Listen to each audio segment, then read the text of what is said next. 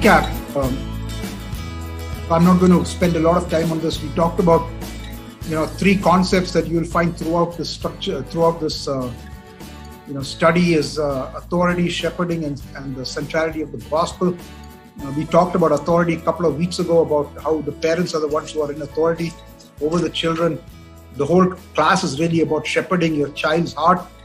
Um, and then the gospel focus, it really needs to be part of, uh, you know, part of our whole parenting, right? So the focus needs to be to communicate, educate, to get our children used to the, the, the elements of the gospel um, so that their hearts are prepared to, you know, to hear and respond to the the call of God, right? So, um, and and that when they do believe, that their faith is really founded on a on a true understanding of the gospel and of sin and of repentance and so on.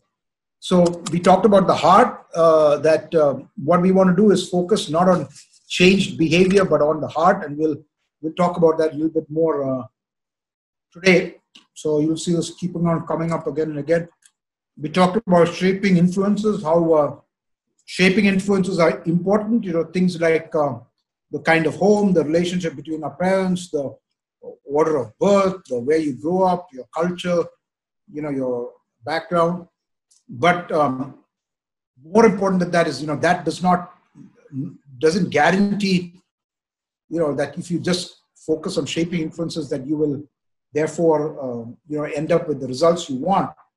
Nor is it a is it a deterministic thing that if your shaping influences are bad, that you can never come out of it, right? And we saw the example of Joseph, although he was shaped by various negative influences in his life, yet uh, you know, because of his Godward orientation and the way he responded to it, you know, he was able to overcome that and um, you know, bring glory to God, right? Um, We talked about parenting not being just, uh, um, you know, a uh, provider, care provider, although that's obviously very basic and important and has to be done. But we are called to shepherd, and, and is called to do it, um, you know, on God's behalf, right? God has sort of given us the responsibility to be stewards over our children, just like he's been given us responsibility to be stewards over our um, money, as we talked about in the previous class, right? Um, and you need to have these clear objectives. And also from Deuteronomy six, six to seven, we see that, you know, parenting or raising your children and teaching them is not, it's not like a structured thing, okay? There are certain structured elements to it, of course, but uh, it, it's a it's an all-pervasive thing, right? It's, you know, it's it's a process that starts at birth and goes till maybe about, uh, you know, the, the bulk of it goes till they're about seventeen years old, you know, sometimes longer. Uh, and then it continues to some extent once they leave home as well. But but the bulk of it, the, the crux of it, you know, the, the the main parts of it happen sort of in that birth to, you know, sixteen, seventeen, eighteen year old kind of range, when your children are under your own roof and, uh, you know, being provided for by you, and they're, you know, they're sort of, I guess I can use the term, under your control, so to speak. You know, they're they're sort of very dependent upon you. Um, you know, and of course, over time, that the kind of dependency and all changes, right? But, uh, nevertheless, uh, that's the that's the key, uh, you know, the key time time frame in which you want to, um, you know, you want to focus on, on really shepherding their, their their hearts. So we talked about the goal, right? So we talked about all of the unbiblical goals that people have uh, in life. We talked about, uh, you know, uh, how uh, a lot of that is really built around behavior. It's very influenced by culture. Um, it's influenced by society around us, uh, you know, whether it's a good education, whether it's the kind of schools we send them to, whether it's the degrees they get, uh, you know, the kind of stuff they have, the lifestyle that they get used to. You know, we, we always have this, this, this, I would call it a worldly desire to improve our lifestyle. All of us have that, right? Uh, the question is how far we go with it, right? So, you know, um, you know, we want to give our kids the, just to give some examples, you know, the latest of gadgets, uh, you know, um, you know, the, the latest phones and all this. I, I know occasionally I can hear some of my kids, you know, talking about some of somebody else saying, oh my goodness, I can't believe that, you know, so-and-so has a, has a smartphone, you know, because they're not used to getting smartphones till they, uh, till they reach a certain age. And actually it's not even have to do with age. It's a matter of whether you need it or not. Right. So, um, you know, uh, again, uh, all of that comes back to what's our goal. And although all of us will have, uh, you know, high sounding words around the goals, the way we know our goal is really by looking at, at what we do, right? What is it that we teach our children? What is the message that we're sending to our children? And so we came to First Corinthians ten thirty-one, which talks about everything we do, to do it all for the glory of God. And, uh, you know, we got this uh, this question from the, the, the shorter, what's called the shorter catechism. Uh, first question is, what is the chief end of man, or what is the ultimate objective of man? Why does man, why is man created by God? And the answer to that is, man's chief end is to glorify God and enjoy Him forever, right? And uh, and we saw that uh, that this is um, you know this is um, um, really a good and worthy goal to have for us as parents. You know, if you want to say, what's my goal? Okay, uh, it is to to to ensure that my child learns that his or her chief end or chief purpose in life is to glorify God and to enjoy Him, to enjoy Him by having that relationship, by having, uh, uh, you know, eventually um, knowing Him as uh, Christ, as Savior, but, but ultimately living for God. So whether, and then everything else, all these other things we talked about, which are not bad in and of themselves. Of course, we want our children to be educated. Of course, we want them to find a vocation in life. Uh, You know, we want them to, um, you know, to do well, if you will. But ultimately, you know, uh, it, it should all come back to this goal, right? And we should ask ourselves, you know, is my child living their life in a way that glorifies God? The decisions that they're making, the way that they think, right? Do they think around glorifying God? You know, how they do well, uh, just to take a simple example that we're all used to, you know, how they do in their studies, in their, in their grades, you know, is it, Is it is it the grades as an end, or is it, you know, they do get good grades because they're working hard, and they work hard because, you know, God has given them the talent and brings glory to God when they apply themselves and apply the talents and the gifts that God has given them, right? So, so that's sort of the, the subtle difference there. Uh, and very often we as parents can get sidetracked to focus on the, uh, I would call the, uh, the, the subsidiary result, okay, or the The, uh, what do you call that? The, the extra benefit, okay, the side benefit, right? Um, as opposed to the chief thing. So the side benefit is my child, you know, is doing well in, in, in school, but the question is why? Okay, why are they doing that? Is it because they fear you and the punishment that you're going to give them if they don't do well? Is it because they want to impress other people, right? Uh, is it because they want to put other people down because, you know, getting a grade getting means that you get, uh, you build up pride and you get highlighted by your teachers and all that stuff?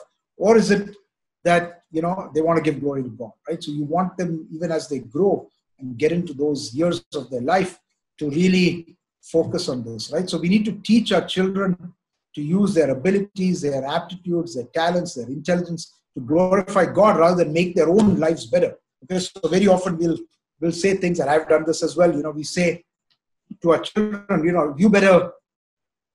you know, you better study or you'll end up becoming a janitor or, you know, a trash collector or whatever, right? Um, you know, so, you know, what is the message that you're sending to your child when you say things like that? It is that, you know, your study is all about getting a job, right? Of course, study has a correlation to your job and all that, but, you know, what is the message they're getting? You know, is it that I got to study because I got to get my job or get a good job and live well and make enough money and be comfortable? Or is it, you know, that I need to study well because God has given me the ability to study, He's given me the, the means to go to a school, right? And I glorify Him by doing well, right? And, and when they do do well, you know, you want to make sure that they respond to that with this kind of a God glorifying attitude, not a man glorifying attitude, not a self glorifying attitude. Because then if they, if it's a ladder, then what happens is they're building up these idols in their heart, right? And then, you know, when you go from school to the workplace to family life and all these kind of things, uh, you know, these things have an effect, right? So, so this is important. And we talked about even spiritual goals that we have, right? How very often they are, uh, you know, they're noble goals and they're good goals, but we have a lot of children who end up getting saved, you know, some who even end up getting baptized, but, you know, do they really know the Lord, right? And we find many of them in their later years, you know, they either because of the hypocrisy they see or they never had that foundation, you know, of the true understanding of the gospel and the true brokenness that brings you, you know, to the cross and to salvation, they end up falling away, right? We have so many examples of that uh, in, uh, you know, in, in, in um, people around us.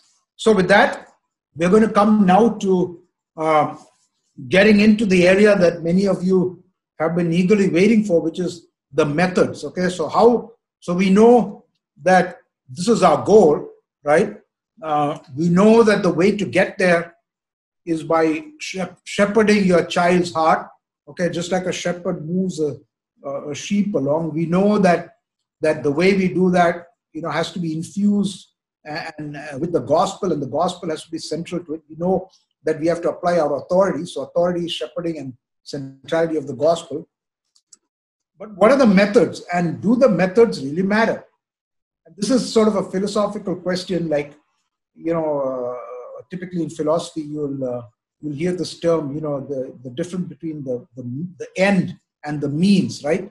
And and the, the typical philosophy uh, in the world, the sort of worldly philosophy uh, that Paul uh, sort of, you know, advises against in, in Colossians is that, you know, is that, um, you know, the ends justify the means, okay?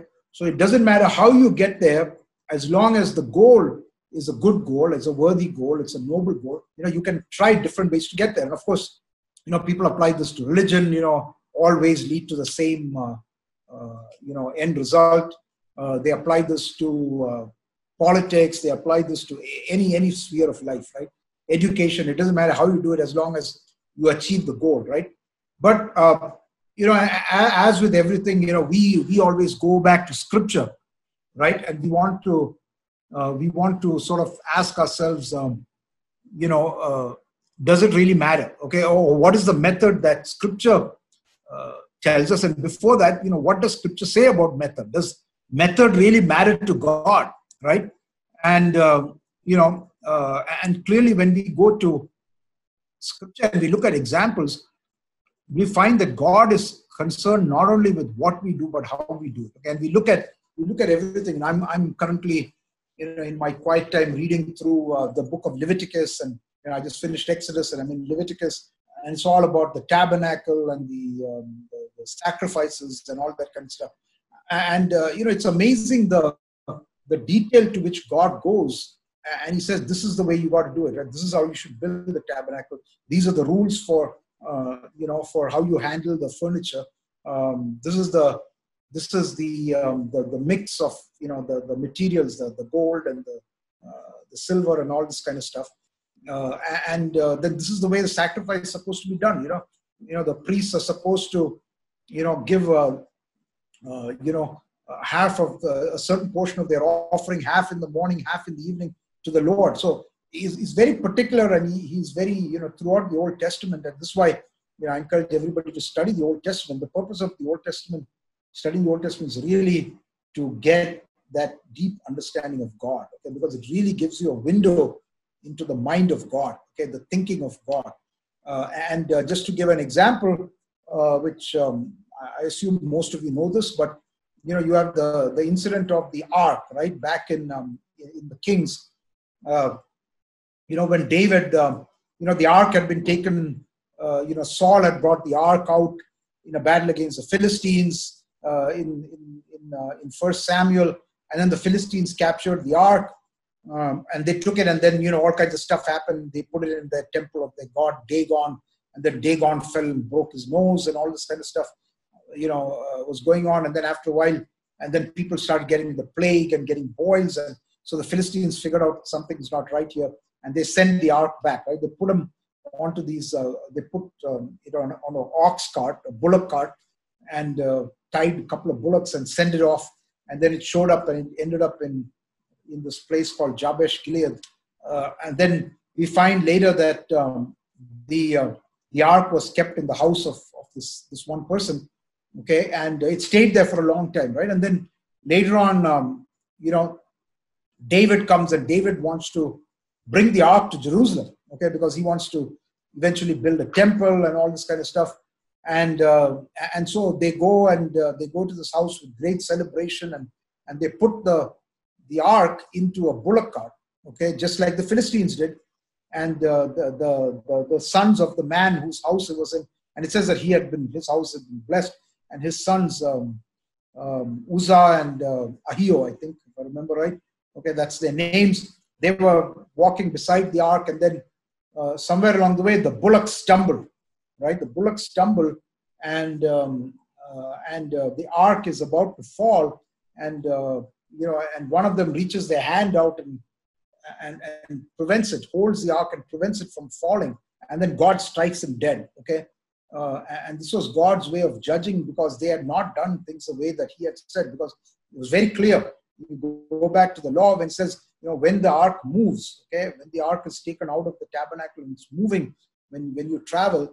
Right, the, you have to put the poles into the, the, the these four little rings. You got to put the poles in there, and then the priests have to carry it on their shoulders, right? And it gives you the number of priests and how they were to do it with the trumpets and all this kind of stuff. And what the, you know, maybe it was the passage of the years or passage of time that the ark had been sitting there, and people weren't used to this, but they just said, "Oh well, you know, the Philistines did it this way. Well, we'll also follow the same thing. Put it on a cart," and nobody. But the priests were to touch this, and of course, the, the consequence of that was that uh, you know was these uh, was, was that this uh, this person would put his hand out, and of course, his intention was good, right? But the end did not justify the means. You were not only the intention was to prevent the ark from tumbling over and falling, right? Uh, he meant well, but he was struck down dead because uh, you know he didn't follow, they didn't follow uh, the prescription of God and the means to do it, and then. You know, David has to leave it there in somebody's house, and then they come back years later and they do it properly, right? So, um, so, so just keep this in mind. You know that um, that when you are trying to achieve biblical goals of for parenting, you have to follow a biblical approach. Okay? You cannot separate the two, right? So, so people in the world today, we we hear a lot of different philosophies of parenting. We hear, um, you know, a lot of uh, advice, you know, you spank, don't spank, you do timeouts, you, you know, you got to protect your child's self-esteem, all of these kind of things that people really wonder, you know, oh, well, yeah, we know the Bible says use the rod, but does that, um, you know, first of all, we, we end up taking it a little bit out of context, and we take the rod at the expense of everything else, right? We want to take the rod because it's a little easier perhaps to administer, and we don't follow the reproof part, right? Or we take the reproof without the rod. Uh, and we bring our own sort of twist to what the Word of God says. But the Word of God is very clear, right? And if you want to achieve biblical goals, you have to follow the biblical approach, okay? Um, so, as I said, there are, we need to recognize the worldly methods, and we need to, um, you know, we need to uh, make sure that we reject them, right? So, uh, why don't you just, uh, you know, uh, send me a chat. It can be private, can be uh, public, doesn't matter. Uh, this is not to judge anybody or anything like that, but uh, but if you can just start telling me, uh, you know, what is what is the main method of of um, of parenting that you use, okay? Or, or maybe I'll make it a little more clear: the main method of discipline or dealing with your child's disobedience, or getting your child to do what what you want them to do, or when you get irritated with them. You know, what, what's your main tool or method that you use? So if you can if you can just start, uh, you know, we'll pause for a minute. And you can uh, just start, uh, you know, typing away. Okay. So, uh, Jachin, your yeah. method of discipline, right? So, hmm. with Judah, it's basically he would want to watch cartoons. So I'll say no cartoon for you for the day. Okay. Or something like that. So you you just you just it's it's uh we'll talk about that, but basically you deprive him of that, right? Yeah. Oh, okay. Somebody. Okay. Now we're starting to get some answers. One says it's mostly shouting. Um, okay, here's another one that says bribing and fear of the rod. Okay, sometimes spanking. Yeah. Keep going. Any others? Spanking and a firm no. Okay, good. Any others?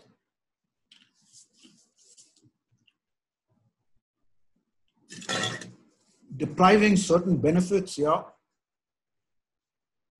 Stopping the act and explaining why no. Okay, good. And that's from a mother of a very young child. So um, verbal warning and the rod, and then rod, okay. Try to distract for T V, for songs, threatening to hit and raise my voice, okay. Some very honest answers. Uh, here we go. Loud voice, deprived, fear of spanking, emotional blackmail, talking. Yep. Looks like some of you read the book, huh? That's good. Uh, depriving the benefits based on nature of the problem. Okay. Any others?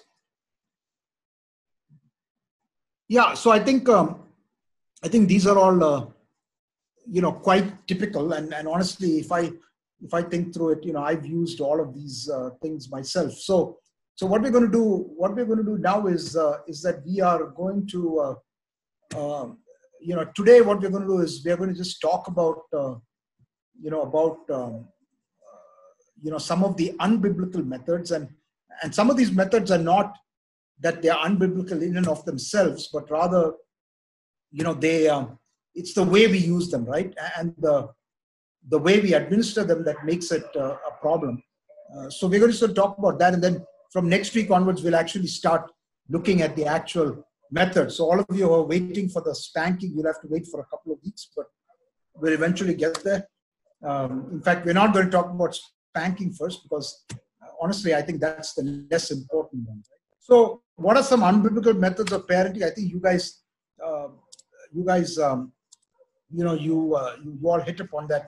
Uh, and very often, you know, it's uh, it's a, it's a repeat of of what um, you know, our parents did. Okay, and you say, you know, so for example, maybe your father shouted at you, or your mother, you know, gave you a lot of whacks, and uh, that's all the example you have. And and you know, the fact is that very often we find, you know, history repeating itself. Right. So whatever we are used to is what uh, what we use as a method to uh, to um, you know, punish our children, to parent our children.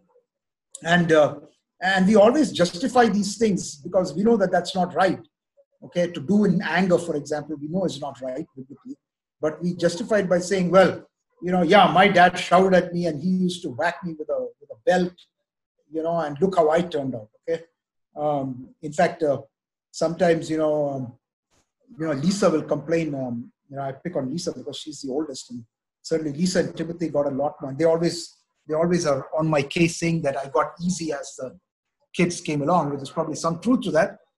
Um, but say, yeah, you know, and so she'll say, uh, you know, they'll say something to the young kids. You know, when I was your age, I could never do this, this and this, you know.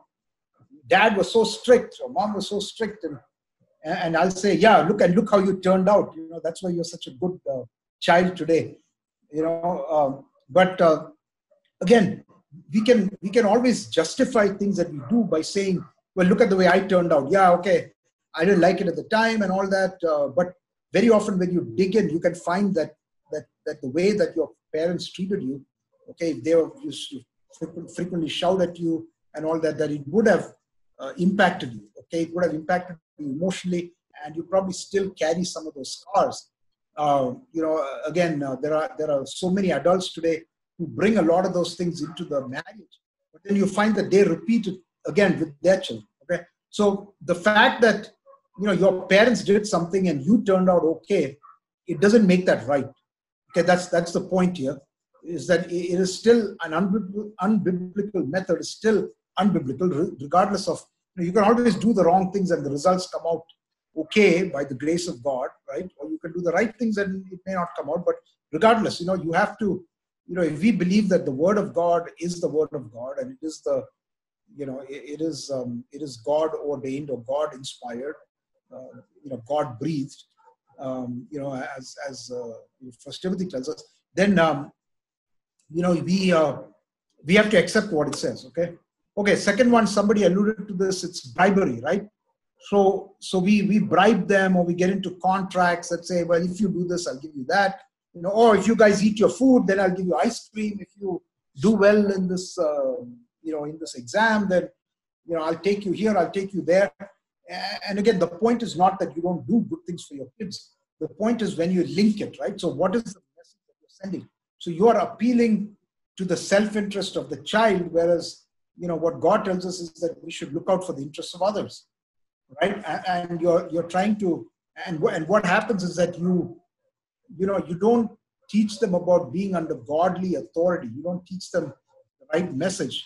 Okay, you are um, uh, you're really appealing to to them doing what's in their self-interest. Now, now take this forward a few years, okay? And a child who grows up this way is always expecting and will always do the right thing only if there is a reward next to it. Okay, so so so come forward to, and uh, maybe some of us have this, okay, in, in our jobs, for example, right? Where uh, you know, the moment something goes wrong, let's say we don't get rewarded or we don't uh, get, uh, um, you know, a salary increase that we think we deserve or, or, or whatever think we need, right? Our motivation at work goes down, okay? Or if you, um, if you're in, uh, you know, take, get out of the work situation, come into the church, right? If you're doing something in the church and you don't get recognized, right? You don't get recognized for it, somebody else does, you know, we get demotivated, right? So our motivation becomes tied to our own self-interest, because we want to be recognized. We want something good to come out, something good to happen to us, some, some reward, okay? And so we build up that sort of tendency. So there's a, there's an important point he makes in the, in the book, which is that no matter how you parent, no matter what you do as a parent, you're always shepherding your child's heart, okay? But you're either shepherding it in the right way towards God, or you're shepherding it, you know, in the wrong way towards the child, okay, towards self-interest, towards that idols, you know, the idols that are in the heart of every child, because every child is a sinner, right? So, so that's why that's unbiblical. Um, and, and then, of course, we reward good behavior. This is sort of a bribery, but it's a bribery, um, you know, to achieve behavior modification, okay? So we want them to do a certain thing, and we we reward them. Okay, we, we put a system in place to, uh, you know, to count up all the good that they do, and whoever does better, you know, and we create this sort of competition among children and all this kind of thing. But you're never teaching them, you know, to uh, you're teaching them to do things again for reward, right? So it's it's just another form of bribery. Um, you know, uh, then then another one which I know I've used a lot. It comes very easy. It's emotionalism, okay? Appeal to emotional well-being or shaming the child. So, you know, for example, I'll say, you know, uh, oh, you know, uh, I love you, you know, so much. And look at all the things that I do for you. You know, how can you not listen to me? How can you not obey, right? You know, I, I sometimes in jest use this with, uh, with Josiah when, uh, you know, Josiah sleeps with me, has been, you know, for a long, long time. Uh, and he's gotten to where he's got this attachment. And, and once in a while, he'll say, you know, can I go and sleep with Danny or, or Paul or somebody tonight, you know? And then I'll just, you know, and I'm joking, but, but this is a good example, but I'll say, I'll say, oh, well, you know, Josiah, if you go, then, you know, I don't have anybody here and I'm going to be very sad all night, and who's going to be there for dad? And then, you know, he'll, you can see his face get a little thing, you know, that he badly wants to go. At the same time, he cares so much about his dad, and I've appealed to his emotions, and Uh, you know, and he'll say, okay, okay, it's okay. And then sometimes he'll try to negotiate. Well, uh, can I just go for a little bit, or or can I just go for one day, but I'll be back tomorrow? You know, uh, again, this is uh, really not a good thing to do, okay? You know, you're, you're, you're, you're, you're shaming the child, or you're trying to appeal to, uh, you know, making your, you, uh, appealing to this, this whole thing of emotionalism, and get the child, sort of make them feel emotionally guilty. For what purpose? Okay, to, you know, fulfill your own selfish desires. Okay, which is which is not a good thing. It's not biblical, right? We should, uh, you know, what we want is to shepherd their heart to do things because that's what God would want them to do, because it pleases God, because the chief end of man is to glorify God, because it glorifies God when they do that, right? And and what it does to the parents is sort of a secondary thing. Okay, uh, so it's not an obedient, uh, an appeal to obedience for the glory of God, and then. Another one, so we heard a lot of, uh, in the, when you guys responded, you know, punitive correction, right? So threat of punishment. So, you know, you don't do this, then, you know, if you don't do this, then mommy's going to get a stick, okay? Or mommy's going to give you a spanking, right? um, you know, sometimes we use things like grounding, or we, you know, um, you know, the, um, uh, you know, uh, uh, and grounding is actually a very American thing. You know, I think it originated in America and then spread. Everything originates in America and then spreads. That's, that's just the way things work, I guess. Uh, but, um, you know, you say you're grounded, you know, you're grounded for two days. Okay. Or, or, or before, before that happens, there's usually a threat that says, if you do this, then I will ground it. You will be grounded. The moment it happens in anger, you say, you are grounded. Okay. And then, uh, you know, uh, very often children can use this. And, and what happens is you shepherd their heart in a way that they become manipulative. Okay. So, so they will, uh, they will use this, you know, and children are very smart. Okay. So, if they know that certain behaviors are pleasing to you and that's the kind of thing you want, you know, they may want to get something and they will exhibit those good behaviors, not out of, uh, you know, not out of a desire to glorify God, not for the right reasons, but they know, you know what, I want this. I know I want this. So I better be nice, you know, and I better be obedient. I better be nice and sweet to my mom or my dad. You know, I better not disobey for the next one week. You know, I better better study hard uh, because they believe that they'll get something, right? Uh, and that's uh, that's just human nature. So never forget that that your child has a sin nature in them, okay? And they will use all these things, and they figure you out, and they know, you know, uh, and they can manipulate. Um, they know when you're, you know, how long you're going to be angry for. They know when you're really angry and when you're when you're serious about it and when you're not. Okay, and sometimes kids will talk to other kids and, and uh, you know, they, they can explain exactly how their parents operate, okay? So kids are very smart. So when we do this punitive correction or threat, okay, we are not really addressing the root issues. Okay? We're not really doing anything positive for the child, all right? So whatever discipline we use, we need to go back to those root issues, okay? So when we look at these methods, um, you know, these unbiblical methods and we evaluate them, what is the result? Okay, if we follow these kind of methods, what everybody listed there, if we don't do it in the right balance, if we don't do it with the right goal, what it does is it leads to superficial parenting, right? And it addresses behavior rather than the heart. And this is the crux of it, right? Remember, the whole point of what we're studying here is shepherding a child's heart, right, in the right direction, okay? And, and when, you, uh, when you focus just on behavior, you want to fix their behavior. Of course, we all want well-behaved kids, okay, but that should really ultimately come from, uh, it should be an outcome of a heart that is right with God, okay. Uh, it focuses on, on expediency, like what, what can I achieve quickly rather than lasting change, right? So what I want, I want to achieve something immediately. I know that if I threaten to spank him, he or she is going to sit quietly, so, so I'll do that, right? Um, biblical discipline, though, addresses behavior through the heart issue. Okay, it addresses the heart. When we address the heart biblically, it then impacts behavior. That's really what you want. So you want to see, you know, generally what, and, and you've got to be consistent with this. Okay, of course, initially the child may be responding to your, you know, punishment because they think you're, they're displeasing you. But what you want to see over time is that they're starting to do these things for the right reasons, right? It's because their heart is in a better place, because the unselfishness is being rooted out of their heart, right? Uh, so they must be trained to understand and interpret their behavior in terms of heart motivation. That's why a big part of the method we're going to talk about is about communication, okay? Because children need communication. They need to be taught. It needs to be explained to them repeatedly, again and again and again, how their behavior, you know, is motivated by an attitude of the heart. And you need to go back to those heart attitudes. So when you focus only on uh, outward behavior, what you do is uh, that it builds the idols of the heart, okay? And, and you, it doesn't allow you to get to the gospel, right? So if you're not focused on the fact that they're a sinner, okay, how can you introduce the gospel? They need to, you know, your children, by the time they're, they're, they're a few years old, this whole concept of sin, okay? And it's sin that's driving their, their attitudes of the heart. It needs to be ingrained in them, okay? Because what you're doing when you do that is you are you are you are um, uh, preparing the ground, okay, for the gospel. Okay, if I'm a sinner, right? If I accept that I'm a sinner, only then does salvation have any context, or does it make sense, right? If I accept that I'm a sinner, only then do I realize that I need a savior, right? Why did Jesus have to die? Because I'm a sinner. How do I know that I'm a sinner? Well, look at my own heart. Look at the attitudes in my heart. Look at the the, the selfishness, the hatred, the uh, you know the, the disobedience, right? All these kind of things. So uh, you know, as I said, our, our goal of our parenting, the gospel, is central.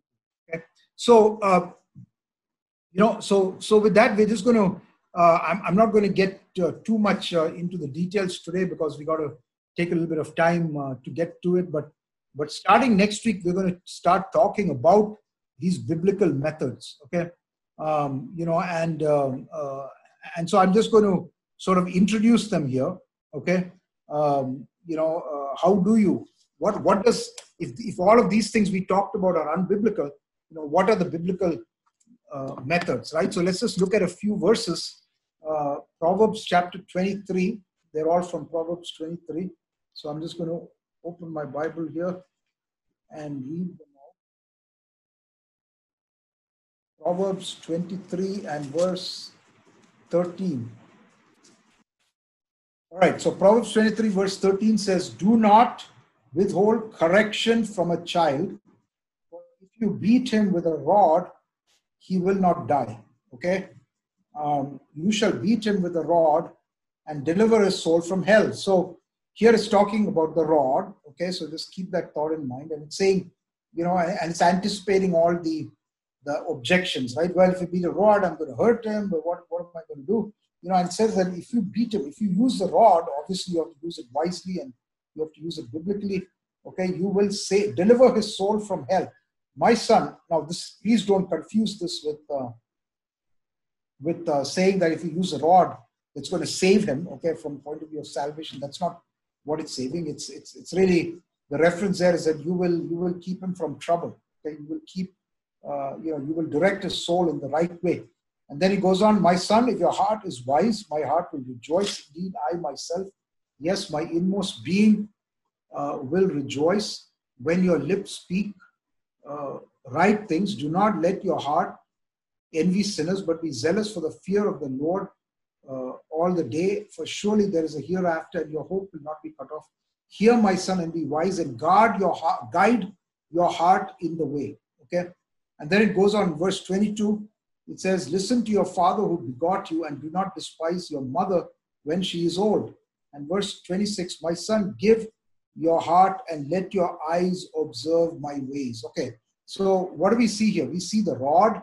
We see listening to your father and mother, and uh, you know we see uh, um, in verse twenty-six, you know, observing my ways. So the example that we have, right? And there are two elements that have to be weaved together. One is this thing called communication. Okay, so the father here is, is saying, you know, you listen to your father who begot you, and do not despise your mother when she's old. Okay, listen to what your parents are communicating to you, okay, because they're communicating wisdom. So what we're talking about here is, is two things. One is the rich, full communication that's infused with wisdom, the wisdom of God, right? And then the rod, right? So these methods, these two methods go side by side. They they go together, okay? They, they cannot be separated. Uh, the problem that we have with a lot of our discipline is that is that we think the rod exists Uh, you know, uh, by itself, okay, that it's a standalone method, okay, it's not, that's not, that's not what the, um, what the Word of God tells us, okay, uh, it is not standalone, it is meant to go together with this, this uh, method of communication, right, they, they always go together. So what is rich communication? So what it does is it, it, it prohibits the, the punitive discipline, okay, tyrannical discipline, or cold discipline. Okay, when you communicate with somebody, you know, part of communication is listening, right? And we'll talk more about that maybe starting next week, right? You have to listen to the child. You have to explain to them. You have to hear their questions. And when you do that, you know, if you're doing, you can't do that in anger. The anger sort of goes away. So rich communication, it prohibits this kind of ty uh, tyrant kind of discipline. It provides a context for honest communication uh, in which the child can be known and learn to know himself, okay? So one of the key goals as a parent is for you to really discern the heart of your child, okay? And you should know, you know, if you've got multiple children, they're all very different, okay? They all approach There's certain positive things about them. There's certain negative. They've got some positive events and negative events in their life. Some of them might be very selfish. Some of them might be very kind.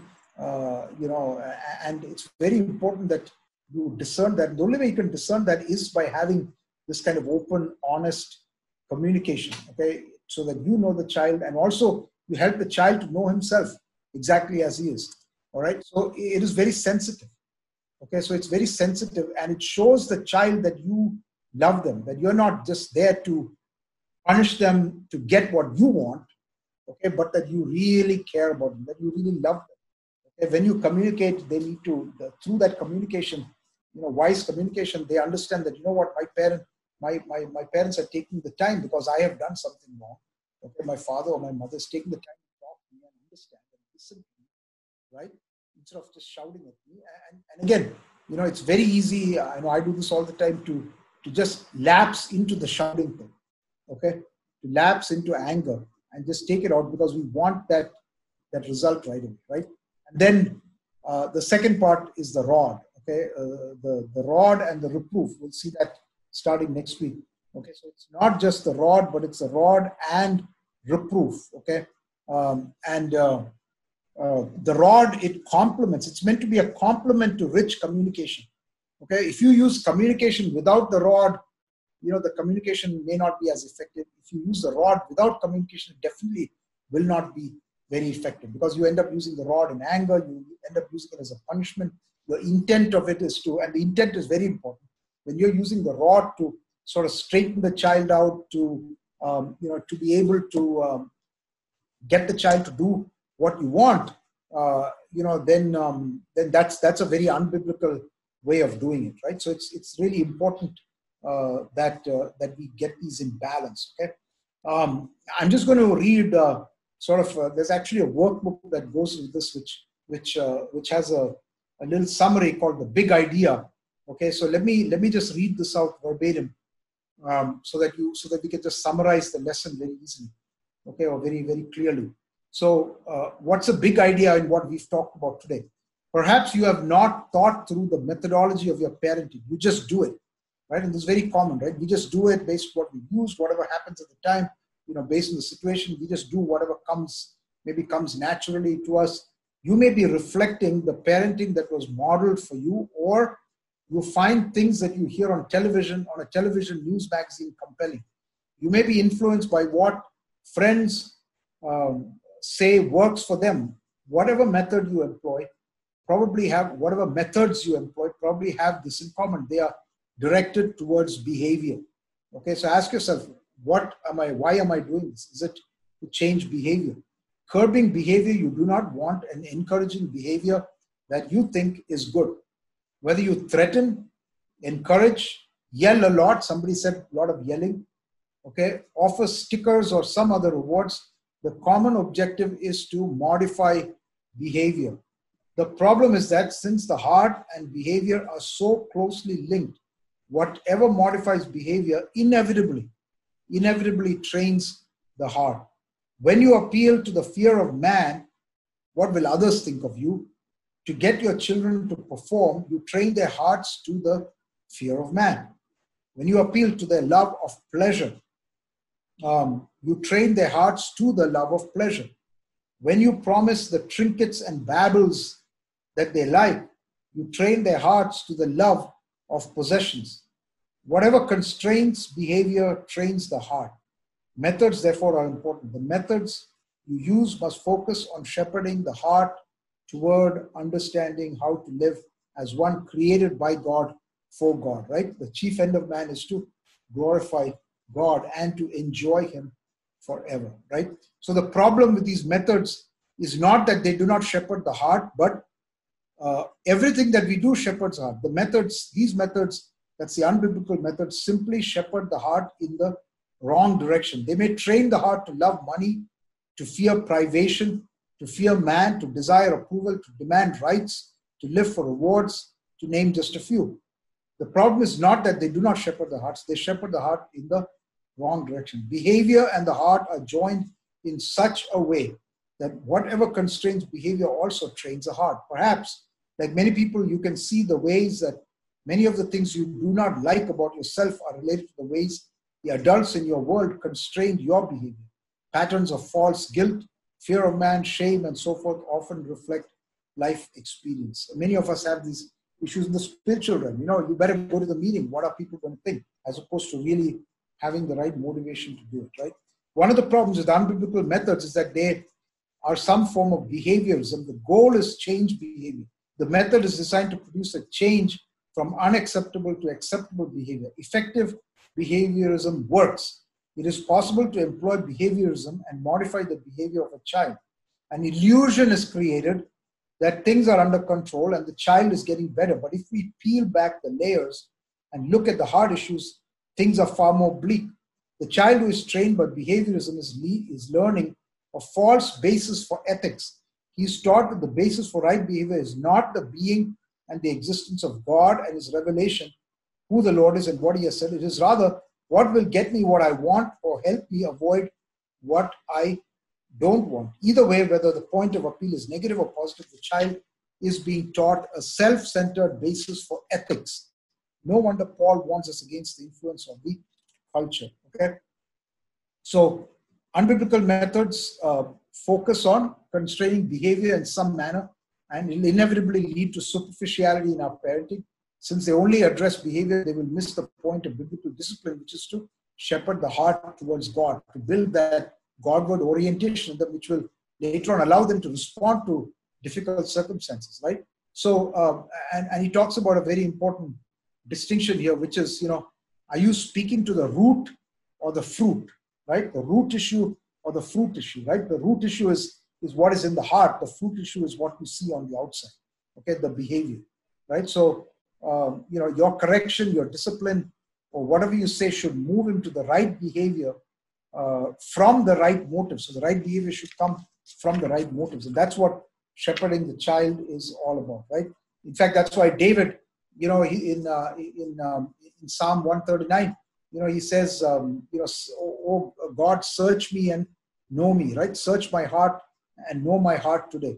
So you must, uh, you know, you must search their hearts. Okay, as the parent, it's our responsibility to search their hearts, and the way that we do that is by these two methods. Okay, which which need to come together uh, in a you know in a in a in harmony. Right? And we're going to talk a little bit more about that. And some of the things we'll talk about is how, you know, the, the, the proportion of these changes over time. You know, when you get, when your children get to be uh, teenagers, you know, it's very difficult to use a rod. Just practically, it's very difficult. Uh, so you have to train their mind even before that. So they will respond to correction. They will respond to your communication and will not need the rod, right? By then they should, they should have the basics down. They should understand why we do things. You should be able to explain it to them, and they should have that desire to listen to you and understand and and then obey. Okay, so that's that's pretty much what uh, what uh, what I had to cover today. Uh, we do have some little bit of time, so uh, so maybe uh, we can uh, take a few questions. I know everybody will be very interested in getting to the final answer on spanking and all that, but uh, you know, just hold on for a couple of uh, for a couple of uh, of weeks at least before we get there. But first, we're going to spend some time talking, uh, you know, talking about, uh, about uh, communication, because that's really, I, I think, of the two, that's the one that really should dominate, and and and it, it should also be an integral part of using the rod. Okay, okay. I think I've talked enough. Uh, let's um, maybe uh, just stop for a few minutes, and uh, we'll take some questions. If anybody has questions or comments or observations, if you have experiences you want to talk about, maybe some of you have. You know, some of you have been through this class before. You know, what are some successes that you have had? Uh, examples in terms of, um, you know, molding the heart, you know, of, the, of your child. It, it always helps us to. You know, I'm I'm giving you a lot of theory here. Uh, you know, it always helps to hear from other parents who've been through that struggle. So please, I encourage you to share your testimony about this. Uh, you know, you can. We are we are among a church family here, so please. Uh, You know, unmute yourself and uh, and uh, and go ahead. Okay. All right. I'm going to pause for a second while I get to a different mode here. All right. Yeah. Anybody wants to jump in and uh, and share anything, or anybody has a question?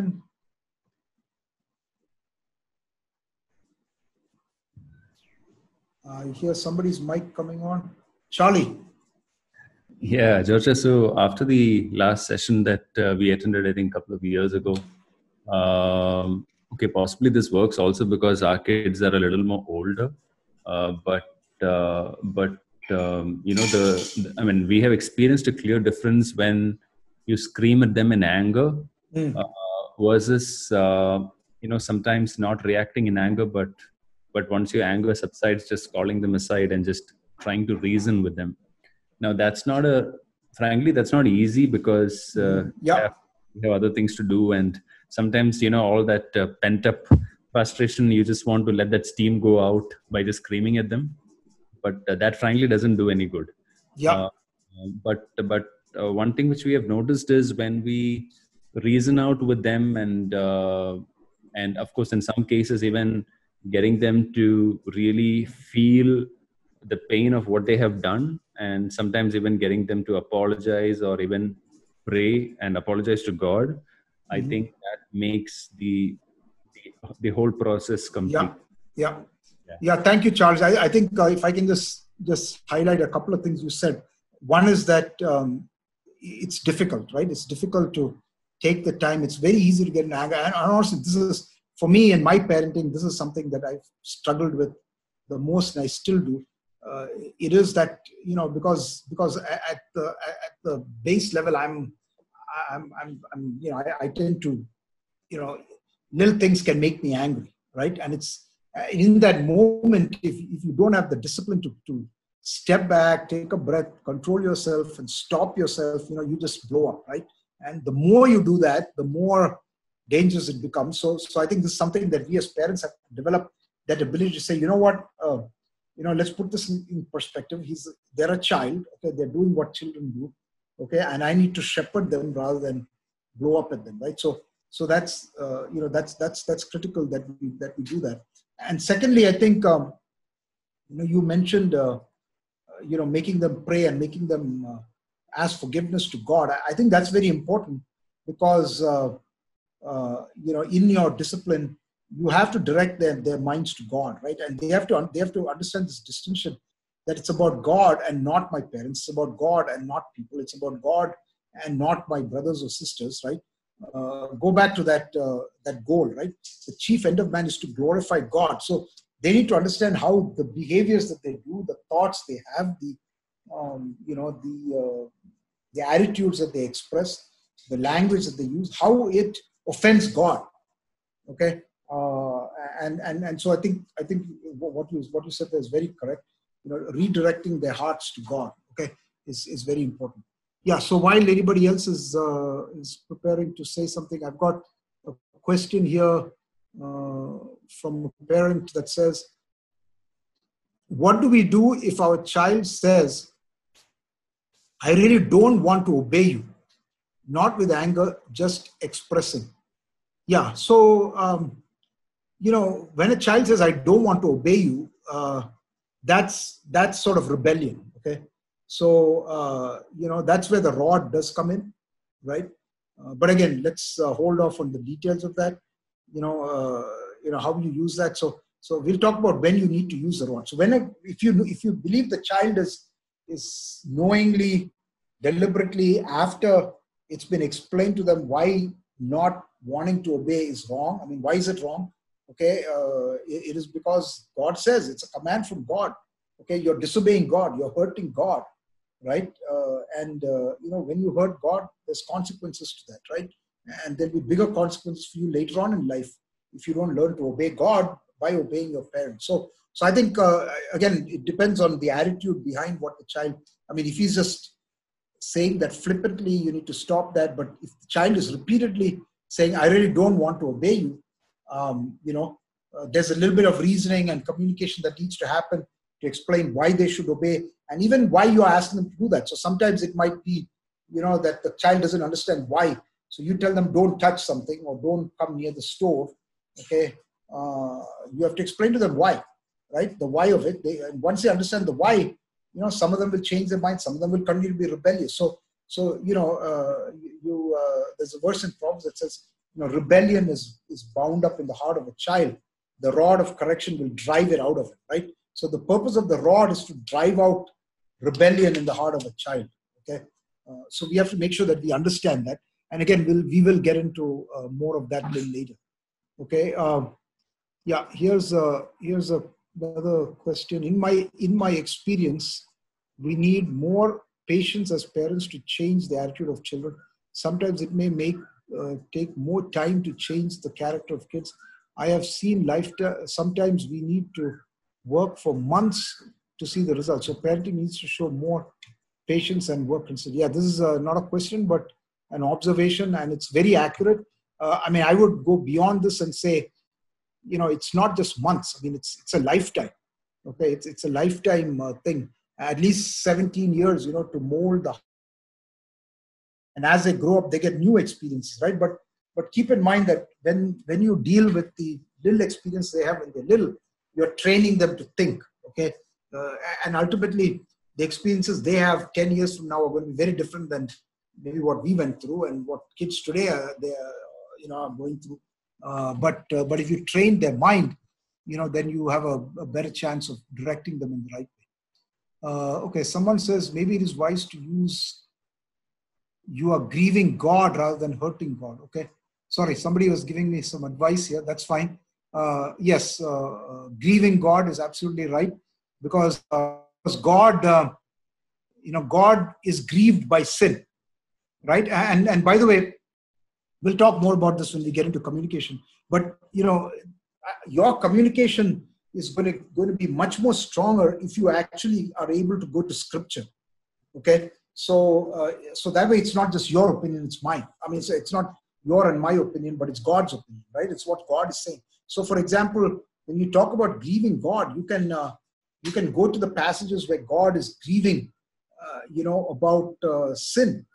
Right, go go to the passages in, in the prophets, in Isaiah and Jeremiah and and, and and all these, you know, where, where God is is just absolutely pouring His heart out about the sin of Israel and and show to them how, you know, how God is grieved, and yes, God even even gets angry at sin, right? So so using Scripture to to establish some of these things also points them to Scripture, points them to who God is. That it's not your you're not sort of creating God in your own image, but you're just communicating who He is based on how He reveals Himself in Scripture. Yeah.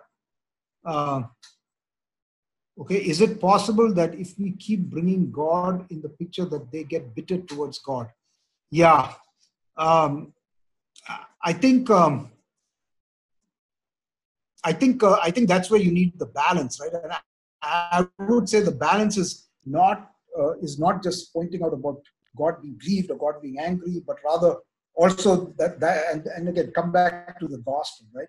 It, it then positions you to be also able to communicate to them that, well, God is that, but He's also love, right? God loved you, right? Look how much God loves you, right? And and you can connect that to little things that happens in life. Maybe it's something they prayed for. Maybe it's something that God provided for you as a family. And you say, you see, God loved us and He wanted us to have this, right? So I think I think it is important. And thank you for asking that question. I think the the the, the crux of the point there is that you want to make sure that that our children get a balanced view of God, right? So God is not just the God who is out there, He's holy and therefore is looking for the right behavior, but He's also merciful, He's also loving. And in fact, in fact, uh, a great, uh, great opportunity for you sometimes to show mercy, right? And the wisdom is in knowing when to do that, when to punish them, you know, uh, when to warn them, you know, and say, you know what, God is merciful. So although, you know, you have hurt Him at this time, you know, I'm going to show mercy to you because God is merciful. It's a merciful God, and He's been merciful to me when I've done wrong, you know, and, and it's sort of showing that picture that all men, including ourselves, are sinful, uh, and, and giving them that sort of balanced view of God, I think is, is very, very important. Okay, so, so good. Yeah, any other questions?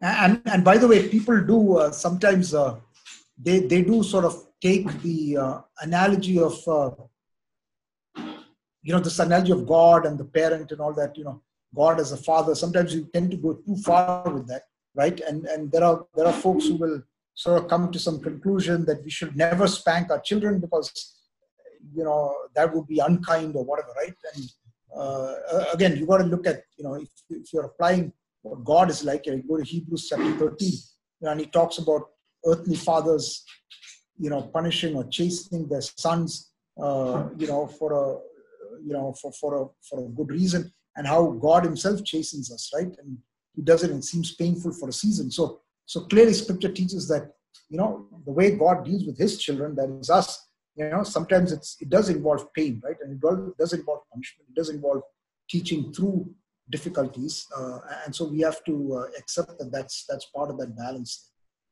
Okay. Okay. George, uh, yeah, follow-up sure. question, follow-up question to what you mentioned about uh, uh, mercy and uh, an opportunity to sometimes show kindness also. Um, how do you find the balance between being merciful and at the same time being consistent with your discipline? Like I yeah. can't sometimes let go of one thing and then another time discipline him for the same thing. Right? Yeah. So uh, yeah, no, I think I think uh, you're right. That's a that's a, that's a good good question. See, the, the thing is that, um, again, we will get more into this.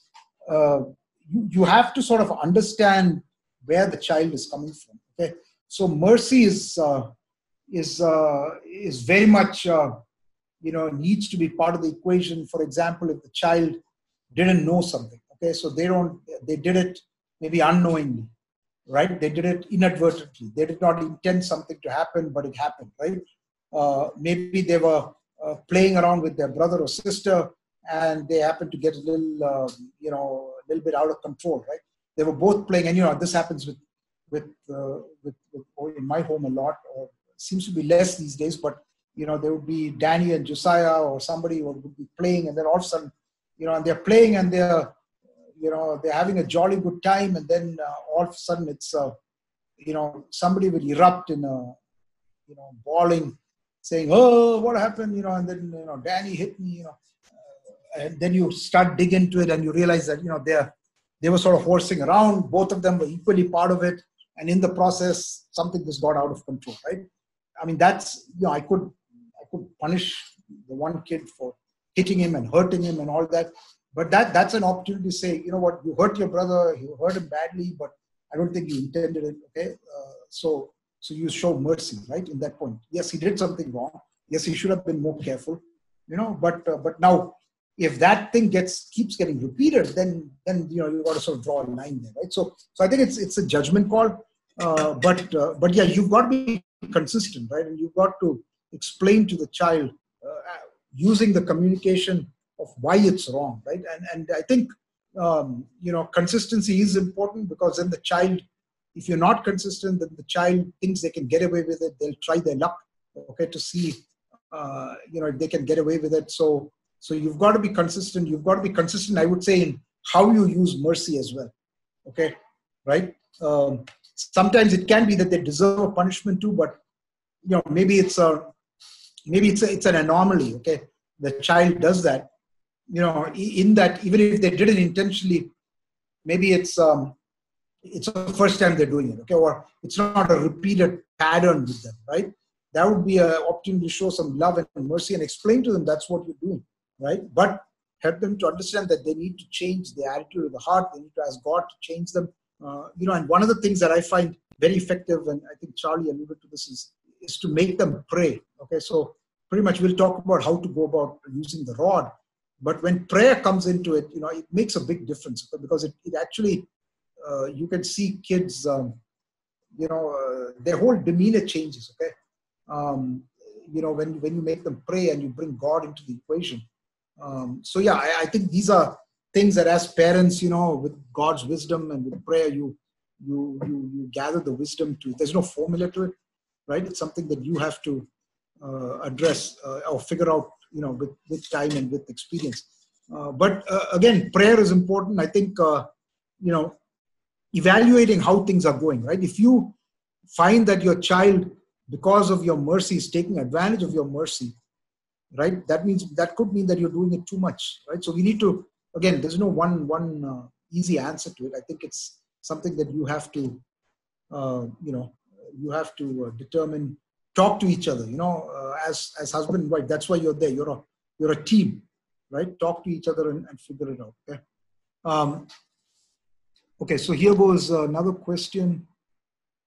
Um, for me lately, using the scripture and uh, also taking our seven-year-old to parables, Bible stories have been useful in making him understand rather than just my opinion. Also, it has led to many questions which have helped me to share the gospel in various ways. You know, that, that is great. Thank you very much. That's from a mother.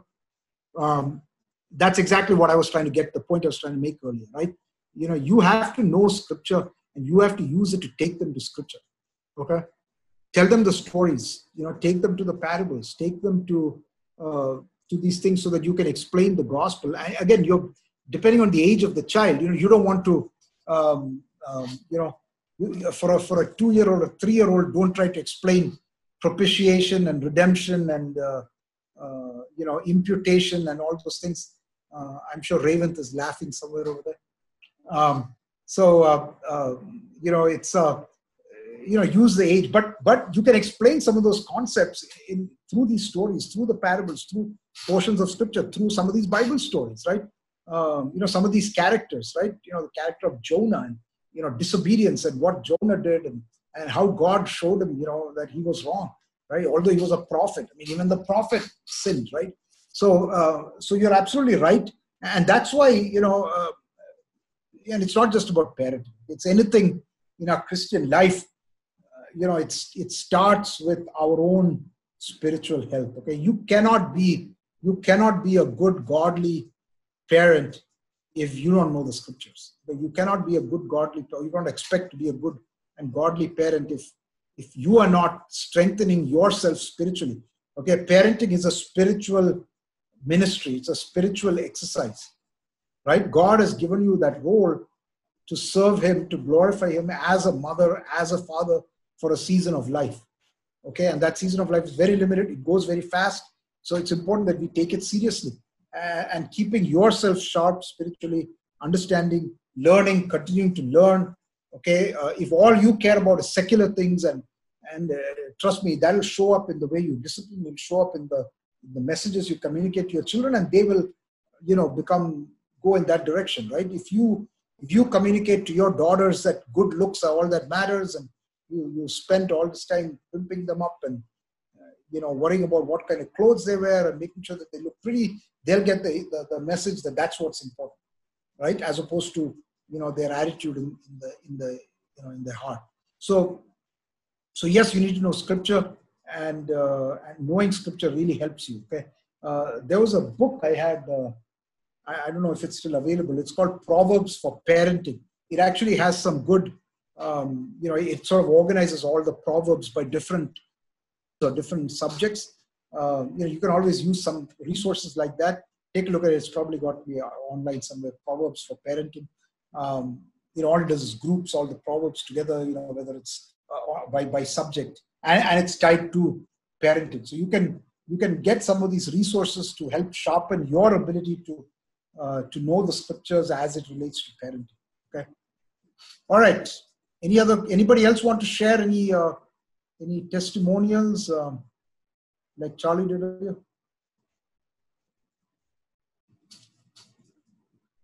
Okay, I think, uh, yeah, go ahead. Who was it? Uh, hi, this is Raj Kamal. Yeah, Raj.